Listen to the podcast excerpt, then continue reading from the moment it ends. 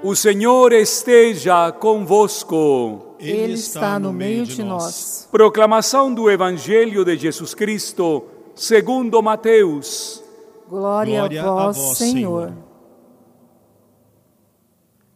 Naquele tempo, disse Jesus à multidão: O reino dos céus é como um tesouro escondido no campo. O homem o encontra e o mantém escondido. Cheio de alegria, ele vai, vende todos os seus bens e compra aquele campo. O reino dos céus também é como um comprador de pérolas preciosas. Quando encontra uma pérola de grande valor, ele vai, vende todos os seus bens e compra aquela pérola. O reino dos céus é ainda como uma rede lançada ao mar e que apanha peixes de todo tipo.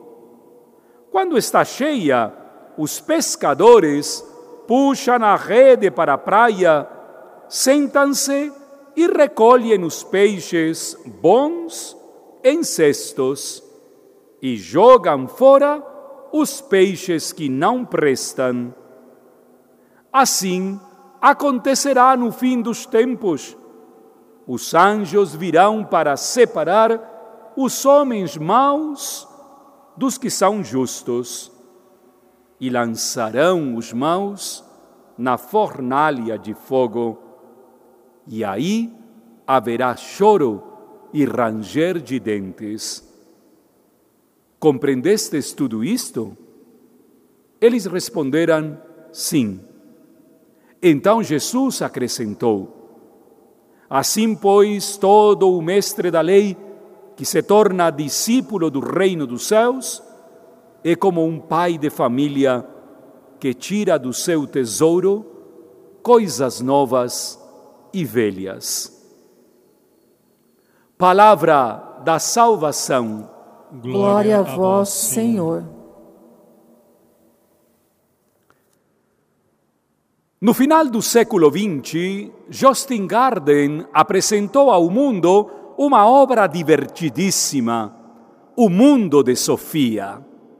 Era uma espécie de novela jocosa, divertida e até verdadeiramente mirabolante sobre as diferentes faces da filosofia e com cada uma das suas faces os autores.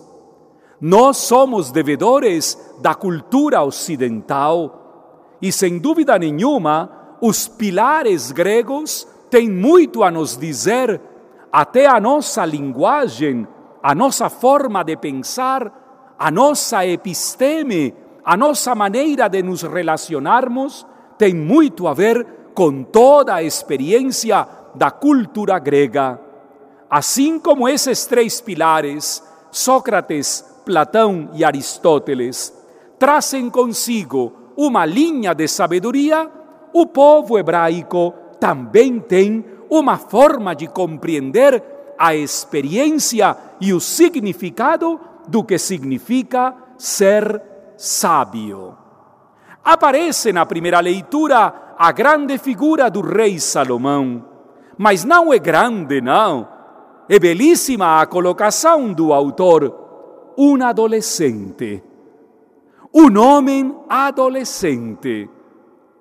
Não sei se vocês lembram da sua adolescência, mas eu lembro muito bem da minha e muitas das minhas feridas na minha vida adulta e muitas das minhas conquistas na minha vida adulta as devo à adolescência.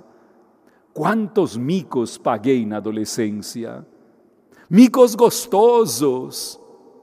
A gente ficava com vergonha de tudo. Ninguém com 13 anos é sábio. E Salomão faz um pedido ao Senhor: Senhor, eu não nasci sábio.